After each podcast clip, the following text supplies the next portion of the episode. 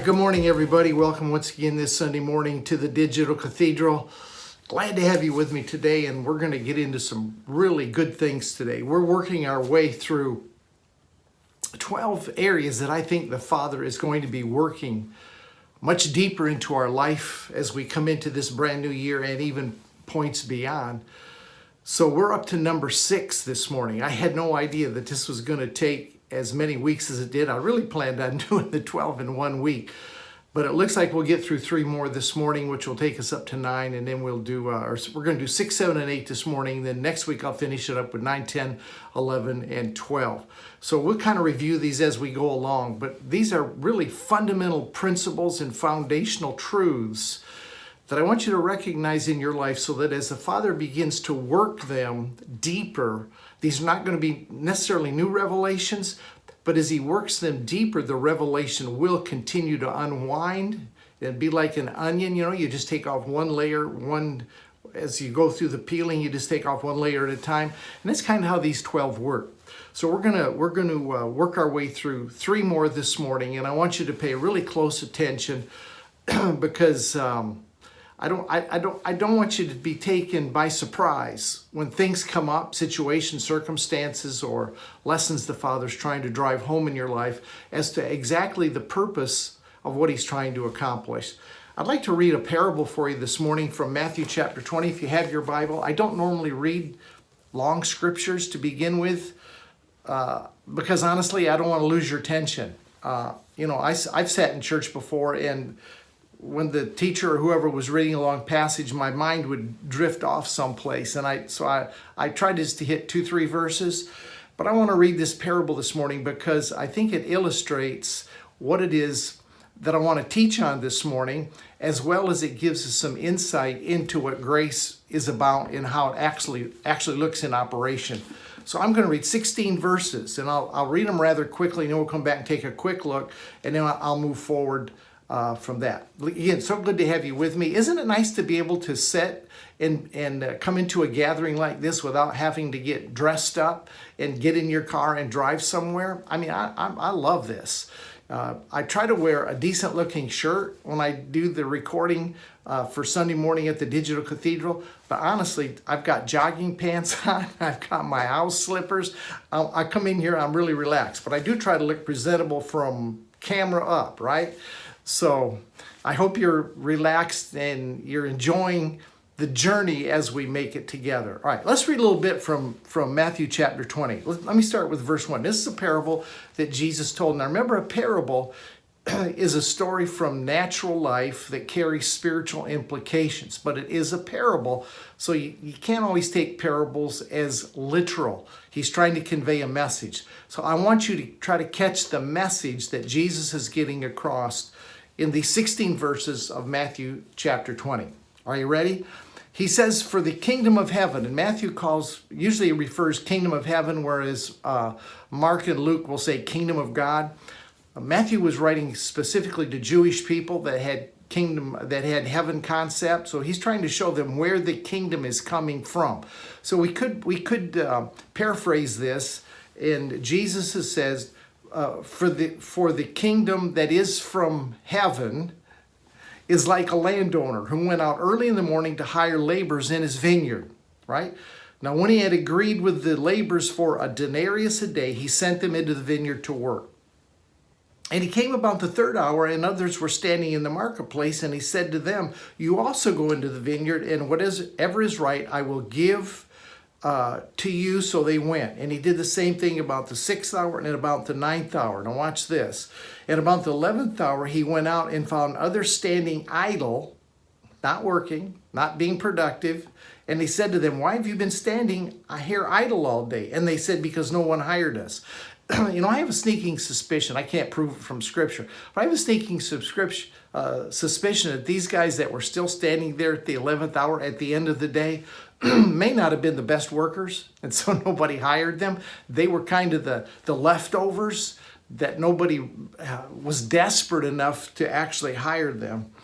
So he said to them that were at the 11th hour, he said, I want you to go into the field, and likewise, they went into the field the same way.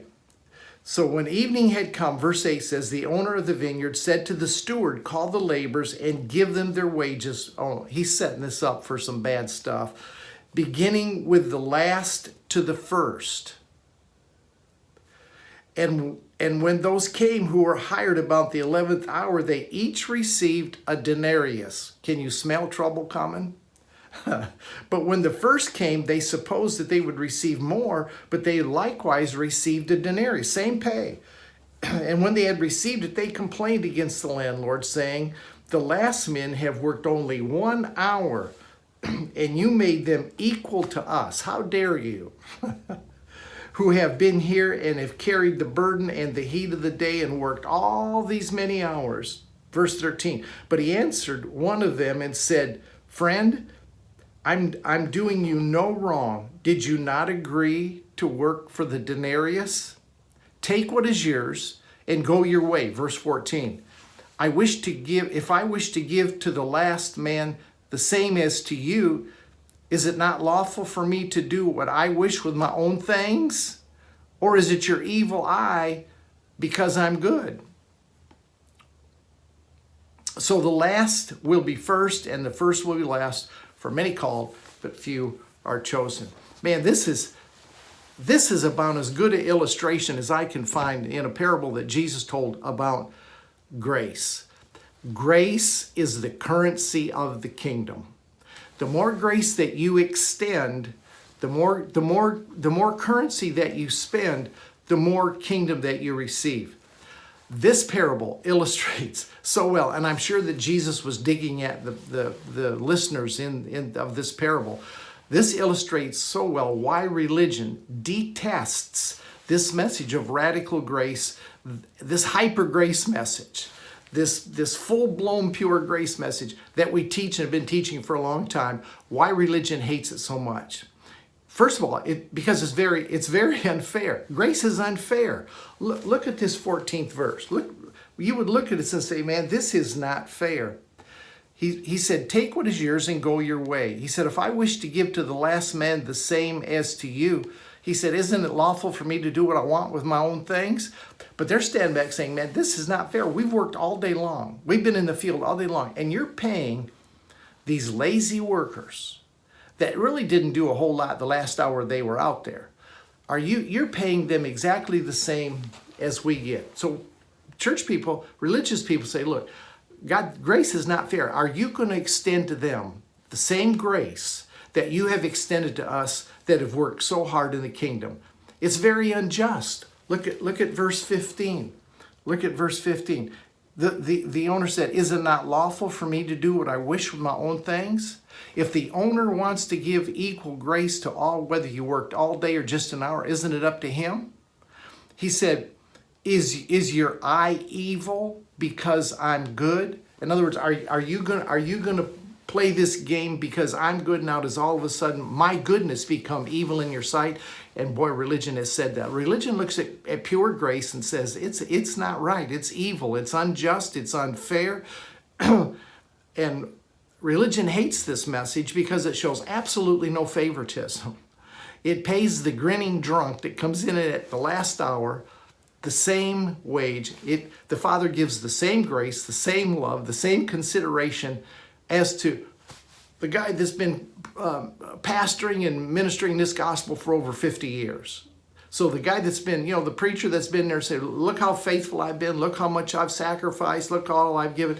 And you're going to give grace, the same measure of grace to that guy over there, that grinning drunk that comes in at the last hour or hasn't really done anything to merit it. It pays absolutely no more for the hard work. And that bothers religion. That irritates religion. So really what was going on here is the workers didn't trust the one in charge to value their dedication and their work. Did not trust. They thought they earned more based on their evaluation. Grace, what grace reveals? Grace reveals what's always been in our heart. I have people, and not as much as I used to have, but people would say to me, and the favorite phrase was, grace is just a license to sin. You're just excusing people's behavior and their sin. Absolutely not. Do you know what grace does? Grace reveals what has always been in our heart, but has been covered up with religious facade and veneer and acted out in hypocrisy. The landowner, by extending the same pay, the denarius, to the last hour worker as the first hour worker, unveiled what was in the first hour worker's heart. Now, the landowner did this on purpose. He really did. If he had been thinking logically, he would not have called the last hour worker in first to give him his denarius. If he was wanting to avoid conflict, if he was wanting to cover this grace up that he was going to extend, he would have called the first hour workers, those that had worked all day, he would have called them in first and would have given them their money so that they would have departed and not seen the favor that he gave to the ones that worked the last hour. It's almost like this landowner took joy in taking those ones that thought they deserved more and just kind of rubbing their nose in the grace. The landowner was trying the motive of the workers. And he exposes that in verse 8. Verse 8, here they come. So when evening had come, the owner of the vineyard said to the steward, "Call the laborers and give them their wages, beginning with the last to the first." I'm telling you what, logic would have paid those first workers, those hard workers, absolutely first. But that's not the way grace works. That's not the way grace works. Grace always exposes the heart. Grace doesn't hide, but it takes delight in revealing itself to those who think they deserve extra because they've been working longer or have done more or have dedicated themselves to a greater extent, they think.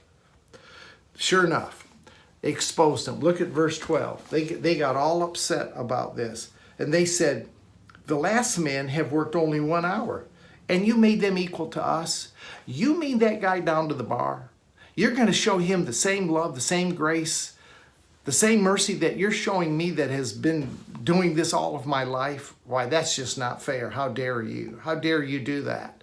And so the landowner responds and says, "Look, it's my stuff. I can give it as I want. Now, are you just viewing what I did as being wrong because your eye is evil? You're going to look at at the goodness that I've extended as being wrong or evil?"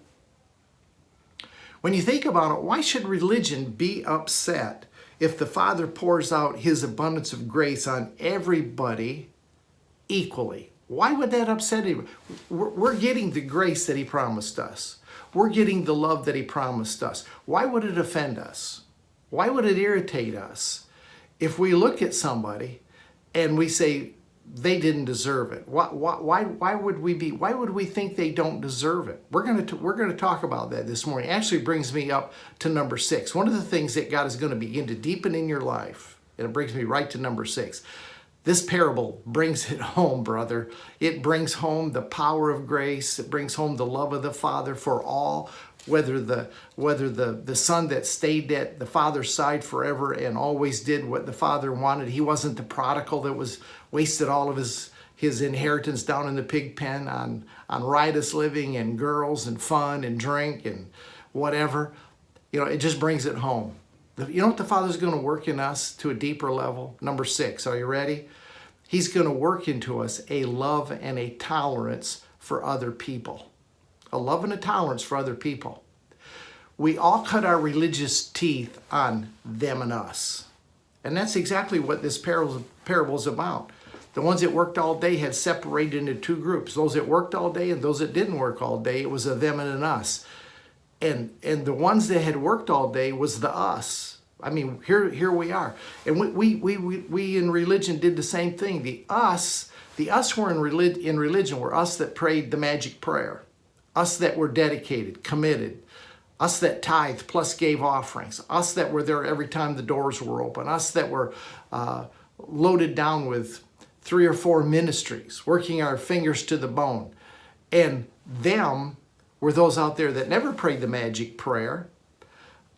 They were not part of us. They were separated off from us, and we were not to get too close to them, because we thought if we got too close to them, that they might suck us into sin, suck us into what they were into, and we would no longer be part of us. We thought we could lose what we had done to make us part of us, and if we lost it through our behavior, our actions, we become part of them. See, we had no relationship with the world, which is kind of a mystery. Now that I'm sitting on this side of grace, it really is a mystery to me how we were supposed to win them that weren't part of us, win them to Jesus when we had little or nothing to do with them, because we were afraid that they would suck us back into being one of them. And we no longer be one of us. See, we had no relationship. Now, you know what we had to do? Because we had no relationship with them, but we wanted to try to win them to be one of us, but we had no relationship because we didn't want to associate with them because we might get sucked off into being them. So we developed evangelism programs because we had no relationship. Jesus developed a relationship. Paul developed a relationship. The gospel, the kingdom is about relationship. But we had no relationship with people. We had no relationship with them. So we developed evangelism programs. We would do the Romans Road or the Evangelism Explosion. You remember the Evangelism Explosion program? You would say to somebody that was not one of us, that was one of them, if you were to die today and stand before God, why, and he would ask you, why should I let you into my heaven? What would you say? That is a setup for works. Of course we would say, well, because I fed the poor, because I was good to my neighbor, because I didn't beat my wife, because I was good to my children. You know, it would invoke a works response, but we had no relationship. We with them or the Father, really. We had no unconditional love, unfailing love of the Father in us that was emanating out of us that created a presence that would draw people. So we had to create evangelism programs to try to make them become one of us.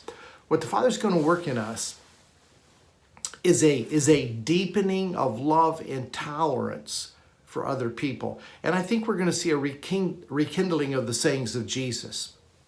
That in Matthew chapter 5, 6, and 7, the Sermon on the Mount, I think we're going to see a rekindling of that model of how to live out the kingdom.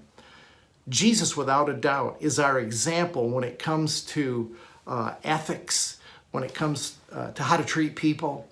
Paul's more of our theologian. He talks to us about the finished work. He talks to us about reconciliation. He gives us a good theological foundation. But Jesus really is the model for behavior on how when this theology takes root within us and the things we're talking about, how it is actually lived out in daily life. I mean, let's face it, Jesus spent far more time with them than he spent with the us. The Pharisees and the Sadducees were the us, and us Gentiles were the them. The thems were those that did not keep the laws, the ones that were the deep, dark sinners. Jesus spent all kinds of time with them. It's impossible for the love of God to well up inside of us. If we're living this and we're experiencing it, and this is why he's going to take us down another level in our love and tolerance for other people, is so that that love can begin to be expressed in a more profound, powerful way. You can't be filled with the love of God without it seeping out through every pore of your being. Jesus told us this. Jesus tried to express it. He tried to get it across. And that verse, that probably one of the first verses you ever learned when you were a kid in Sunday school, if you were like me and were raised in all of this, you learned John chapter 3 and verse 16. I want to read that verse for you because we made that verse into something it isn't. John chapter 3 verse 16 says, "For God so loved the world." See, the cosmos. He doesn't say, "For God so loved the Christian." For God so loved those that were in the us group, but he didn't have a love for those in the them group. He so loved the world, right? He's not the Christian. It's not what it says. He so loved the world that he gave his only begotten Son. Love was what motivated the Father. His love and tolerance for other people, no matter what we were involved in, how dark a world that we created for ourselves, he loved us and sent his Son for us. Now here's where religion gets the them and us. He sent his only begotten son that whosoever believes in him should not perish but have everlasting life. So religion made the two groups of those that believe on him and those that are perishing, the them and us. Now that's not what, you know what this verse is getting at, what this verse is saying, and I'm going to read it for you in a minute out of the Mirror, because Francois de Toil really nails it down. The word believe, I've taught you and taught you and taught you, that the word believe is not something, it's not what you do. Believing is an effortless response to revelation. When the Father shows you something, you will believe. When you see it by revelation strong enough, you will believe. And the word perish, we've made that word perishing like that's a sentence to hell. Like if you don't believe, you're going to hell. Perishing has nothing to do with hell. Perishing is simply a disconnect from life. It's like the branch no longer being connected to the vine. So people that are perishing aren't realizing that they are connected to a life source. They are blind to it. They need awakening to who they actually are, that they have a source of life that they are connected to. And the reason they're not connected is because they haven't seen, therefore they don't believe. So what the verse is getting at is that he loved the world and he gave his only begotten son, so that when our eyes are opened, when we see it, that all of a sudden we begin to live in it, and we move from that kingdom of darkness and we move over into the kingdom of God's dear son, where he has translated us. Now verse 17 explains that well. In verse 17 it says, for God did not send his son into the world to condemn the world. Didn't send his son to make a them and us so that he might condemn the thems. He sent his son into the world so that the world through him might be saved. Now let me read John chapter 3, verse 16 out of the Mirror. If you don't have a Mirror Bible, man, I would suggest that you get one. Go over to Amazon.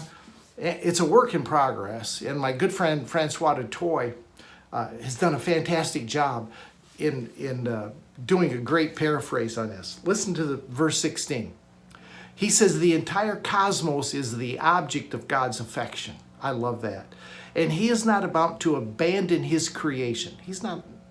The gift of his son is for mankind to realize their origin in him who mirrors their authentic birth, begotten not of flesh, but of the Father. In this persuasion, the life of the ages echoes within the individual and announces that the day of regret, this is the perishing, and announces that the days of regret and sense of lostness is over. That's what the perishing is. It is a sense of lostness. So the Father, in that 17th verse, look, he's extracting all of the condemnation out of this. There, condemnation comes off the table. He did not send his son into the world to condemn the world. Condemnation is not part of the formula. Condemnation, like I say, is off the table. You can replace that condemnation with the one thing that never fails. He didn't send his son into the world to condemn the world. He sent his son into the world to save it, sozo, to make it whole, to make it healed, to reconnect it, So my job right now is to teaching your connectedness to the life source so that you no longer perish. There's a lot of people that prayed the magic prayer that are still perishing. Let's be honest about it. They're still perishing. They're as jacked up, messed up.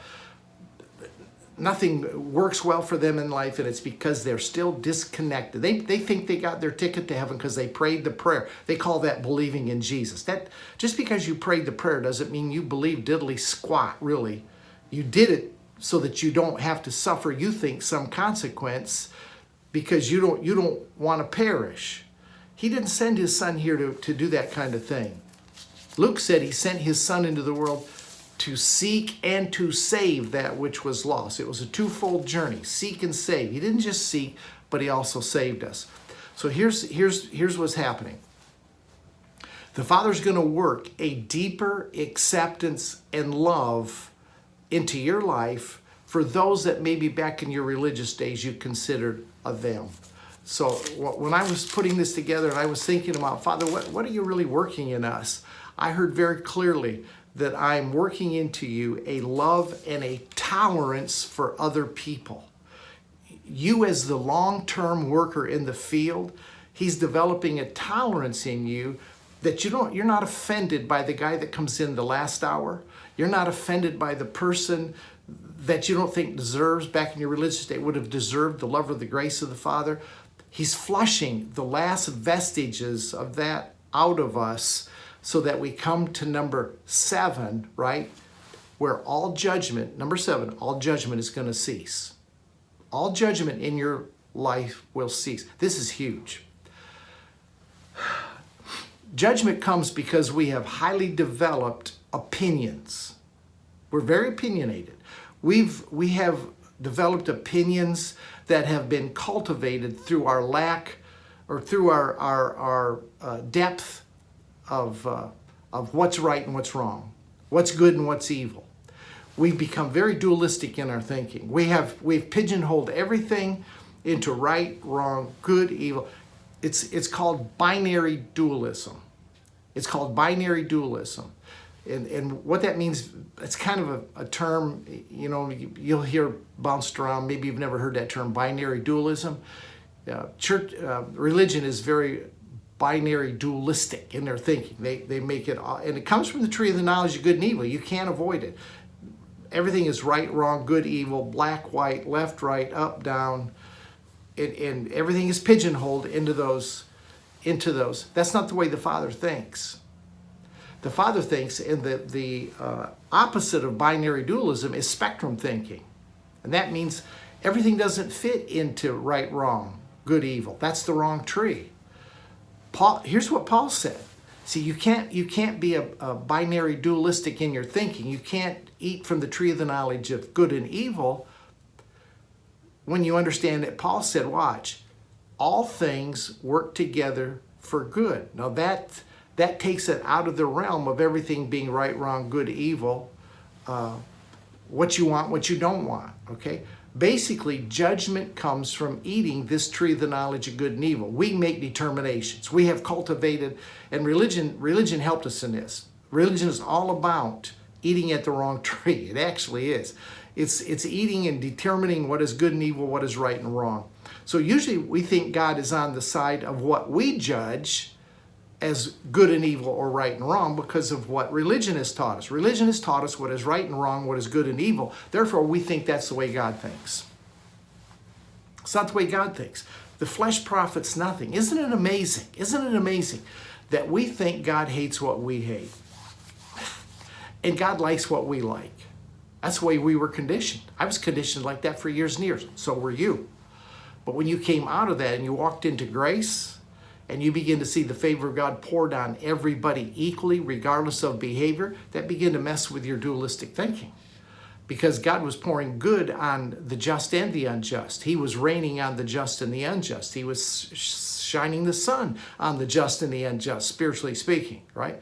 They were just as blessed. There are people that know nothing about your kingdom that are extremely wealthy, that have been blessed in everything they do. In many cases, they follow kingdom principles. They support the widows and the orphans and the poor and good causes, and they've lived a pretty good life in all of this. And you know what? They've been blessed because of it. So our right and wrong and good and evil has not always panned out. In fact, that developed so quick in people.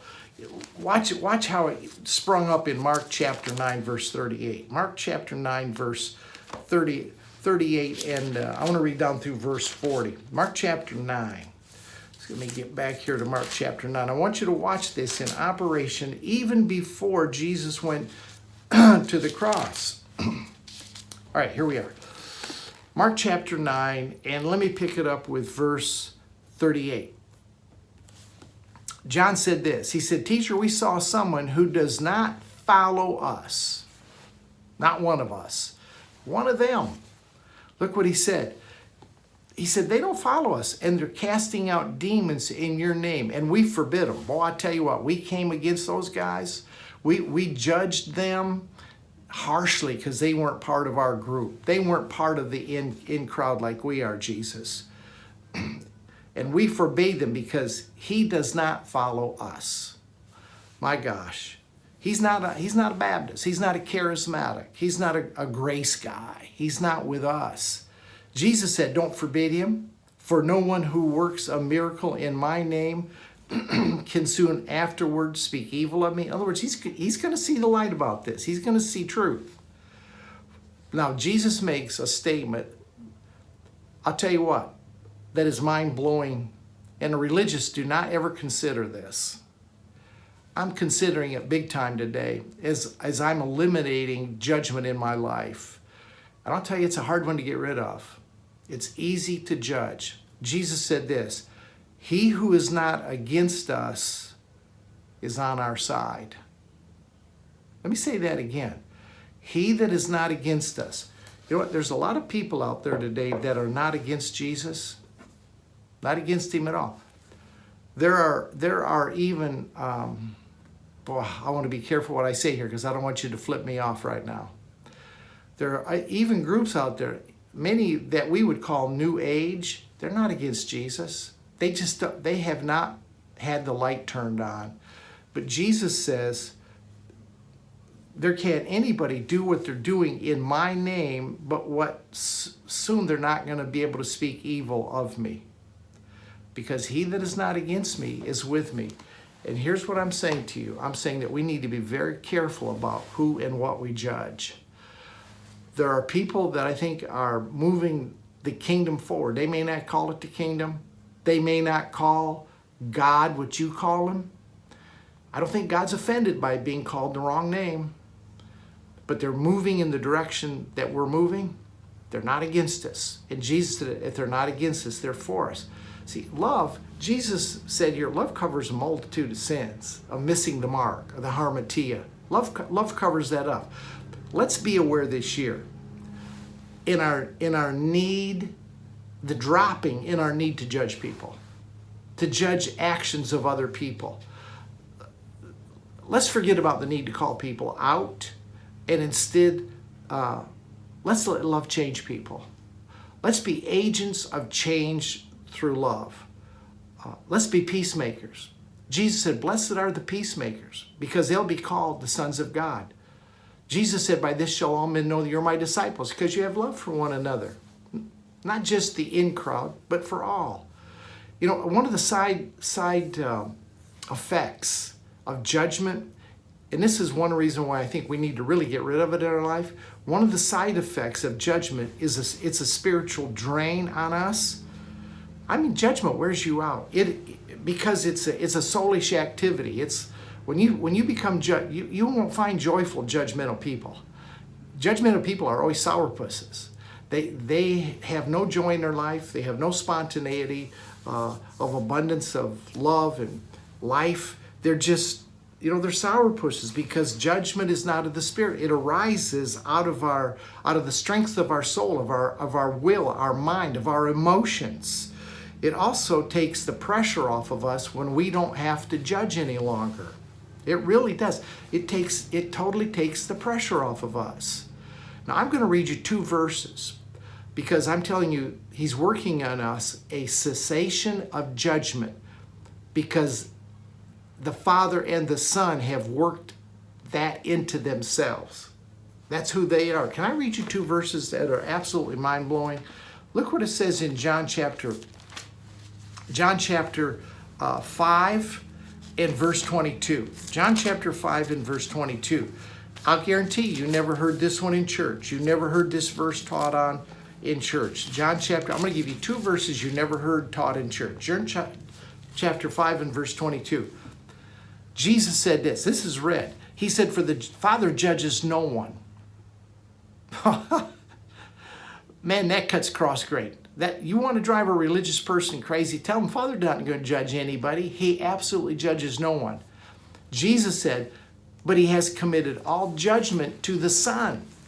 So do you get that? The Father judges nobody, but has committed all judgment to the Son. God didn't send his Son into the world to judge the world, but so that the world through him might be saved. All right, so let's establish that. The Father doesn't judge anybody. Have you got that?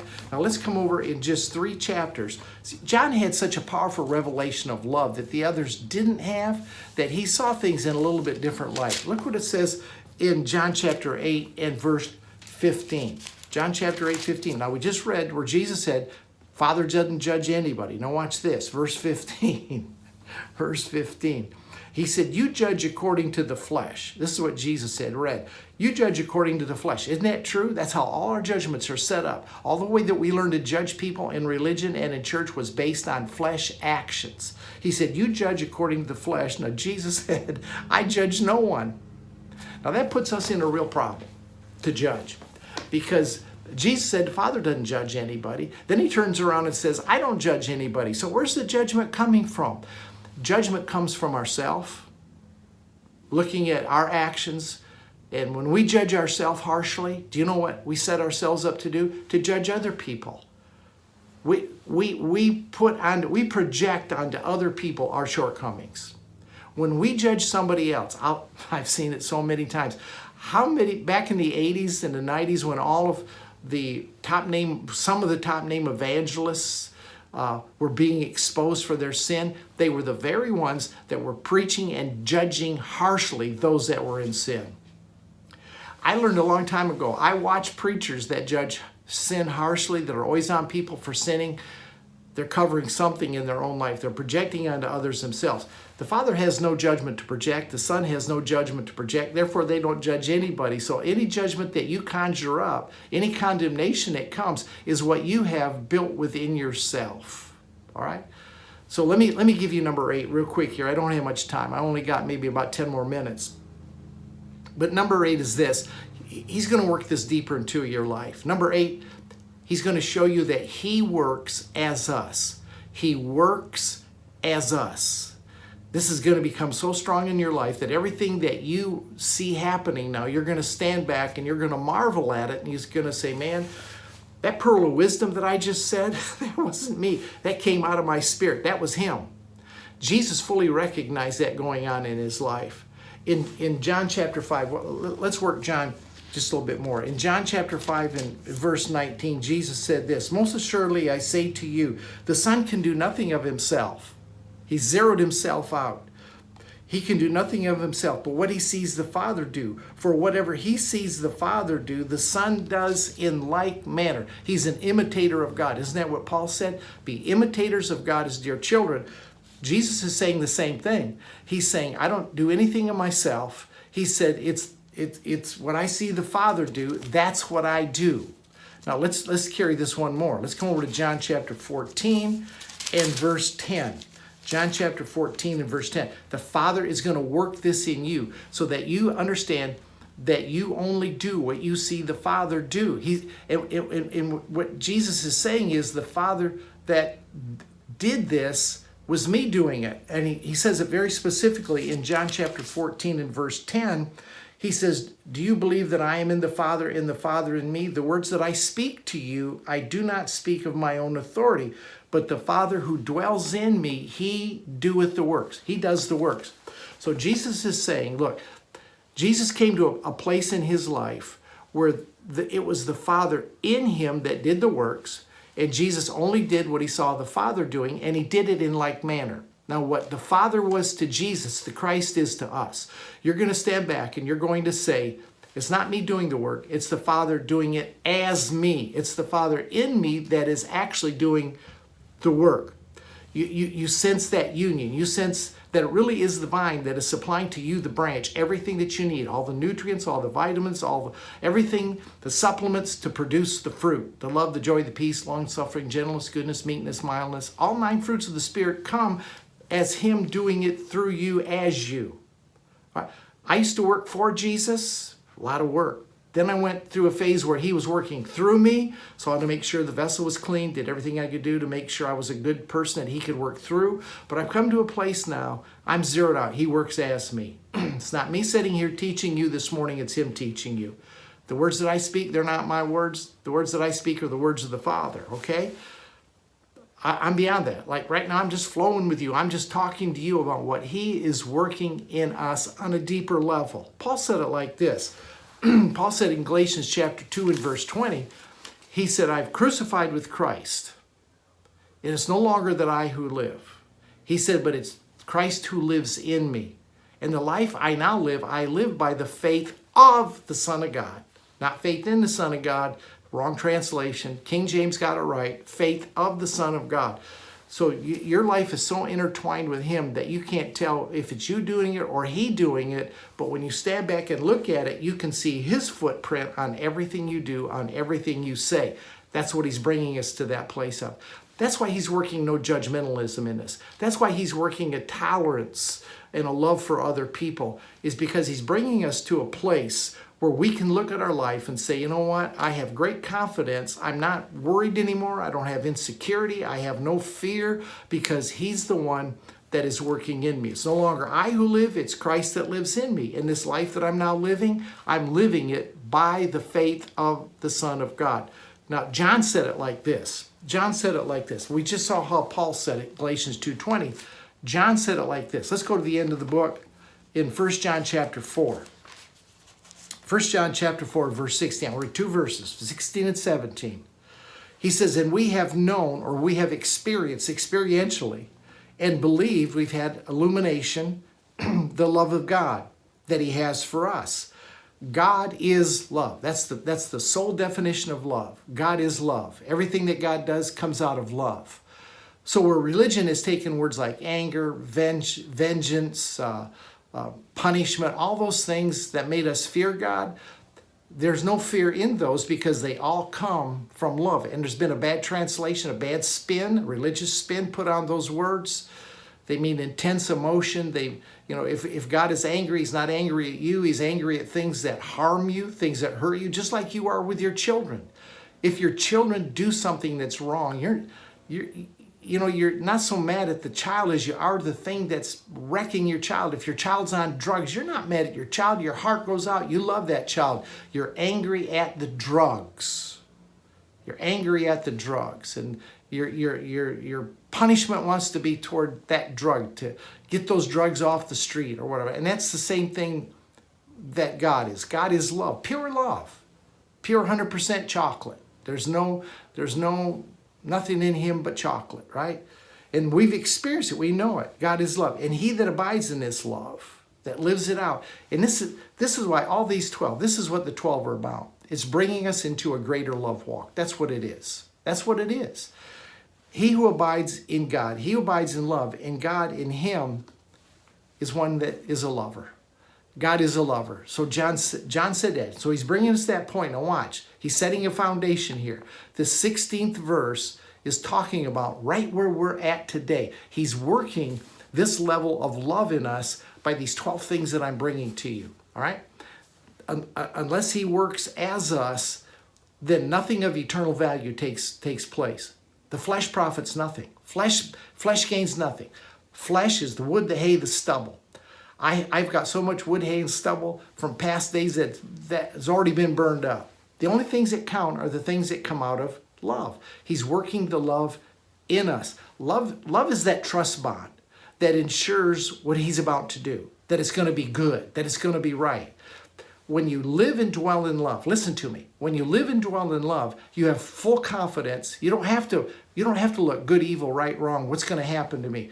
You live in love. It's that trust bond that everything is going to work to your benefit. Everything's going to work to your advantage. I don't want to get off into politics, but I'll just tell you what. Don't be shaken by what's going on. It's going to work to your advantage. It's going to work to the kingdom's advantage. He's laying a foundation. There's no kingdom foundation outside of love. This is a time for the sons of God to arise and manifest through a demonstration of love. This is a time for the sons of God to step forward and become peacemakers, not just peacekeepers, peacemakers. You only make peace in a chaotic situation. You can't make peace. You can't be a demonstration of love unless you don't judge, unless you have a tolerance for other people. All the things we're talking about. Can you see how he's got to take those? And he's driving him down into a deeper level.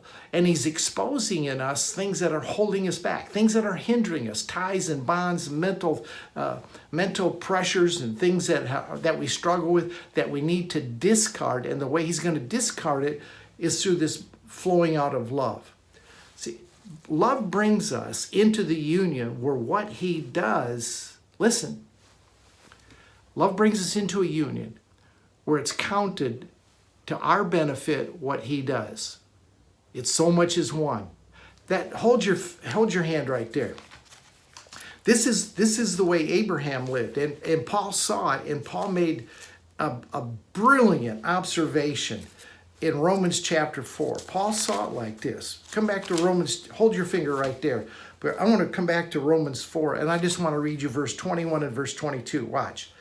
This is in being fully convinced. This is Paul's observation of Abraham. You know, having a child when he's way past childbearing years and coming to him at 75. The whole thing was crazy. It was mystical. It was beyond the senses. And Abraham was convinced that what God had promised, God was able to perform as Abraham. Abraham looked at this situation and said, I'm fully convinced that you can do this as me. I'm the body that's going to produce this son, but it's you that's doing it. We're doing this. We're intertwined in this together, and it's you doing it as me. And he went on in verse 22 and said, and therefore, or the conclusion was, it was accounted to Abraham for righteousness. It was laid to Abraham's account when he finally came to the place and said, it's the Father doing this. It's his work. It's what Jesus said. It's the Father in me. He doeth the works. Abraham was saying, it's the Father in me, he doeth the works. The Father's working in us everything that he needs to work so that we can stand back and say, it's the Father in me, he doeth the works. So love is being perfected in us. Love is now being fully demonstrated in us. And come back to 1 John 4. Let me hit the 17th verse, and I'm hurrying. I'm trying to get through this. It says love has been perfected in us, right? We just read that in verse 16. He's working that love in us. God is love, and we're walking in that love. It's been perfected. It's been matured in us, verse 17 says, so that we can have boldness in the day of judgment. All right, the day of judgment is not a forward-looking thing. The day of judgment happened at the cross when every sin was judged. We have confidence in that day of judgment. The day that sin was judged was at the cross. You have boldness in that judgment. There's nothing that was lacking. Everything that was contrary to the Father was judged, and we have confidence in that judgment. It was a finished work. Nothing left to do, nothing else. So do you understand what he's talking about now in verse 17? He's not talking about you standing before the Father exposing everything you did before the world, running your life on a video screen. I mean, I've heard all of that before. That's not what he's driving at. He's wanting us to be perfected in love. And when we're perfected in love, we look back at the cross and we say, that was a perfect work. I'm bold in my standing. I have no fear, no condemnation because of what took place at the cross. And so he says, okay, as that transpires in your life, you're going to find that because as he is, so are we in this world. Now, this is where we really live in confidence, and this is where we walk in confidence is the last part of that 17th verse. So there's two parts in verse 17. First, we have boldness in the day of judgment because the day of judgment has already transpired. We know how it came out. We're walking in the power of that day of judgment. When sin was judged, we have nothing to judge left within us. The Father judges no one. The Son judges no one. Any judgment arises out of yourself because you've eaten at the tree of the knowledge of good and evil and you've made determinations. The Father doesn't eat from that tree. He does not make those determinations. He says, I'm going to work everything to the benefit in your life because I am love. And love always works to your good. So the things that you do now, you're living as he is. That's a right now word, body of Christ. Digital Cathedral, that's a right now word. It's one that we are on the threshold of seeing experientially in our daily walk, that we are walking out as he is. Now, I've got to share this little heavy revy that I saw this week. I have read that verse. I started teaching on 1 John 4:17 back in the 90s. As he is, so are we. I started teaching on that in the 90s. I saw something this week I never saw before. Notice it says, as he is, so are we in this world. It doesn't say as he was or as he will be. It doesn't say as he was. It says as he is. Now, that's a post-cross statement. It's not as he was. Post-cross, he is fully what was prophesied pre-cross. Now here's something I had asked myself this week. I had asked myself, well, how is he today that he was not pre-cross? All right, look. He's an overcomer now. He is. He has overcome death, the flesh, and the devil. Pre-cross, that was a forward look to what he would accomplish. All right?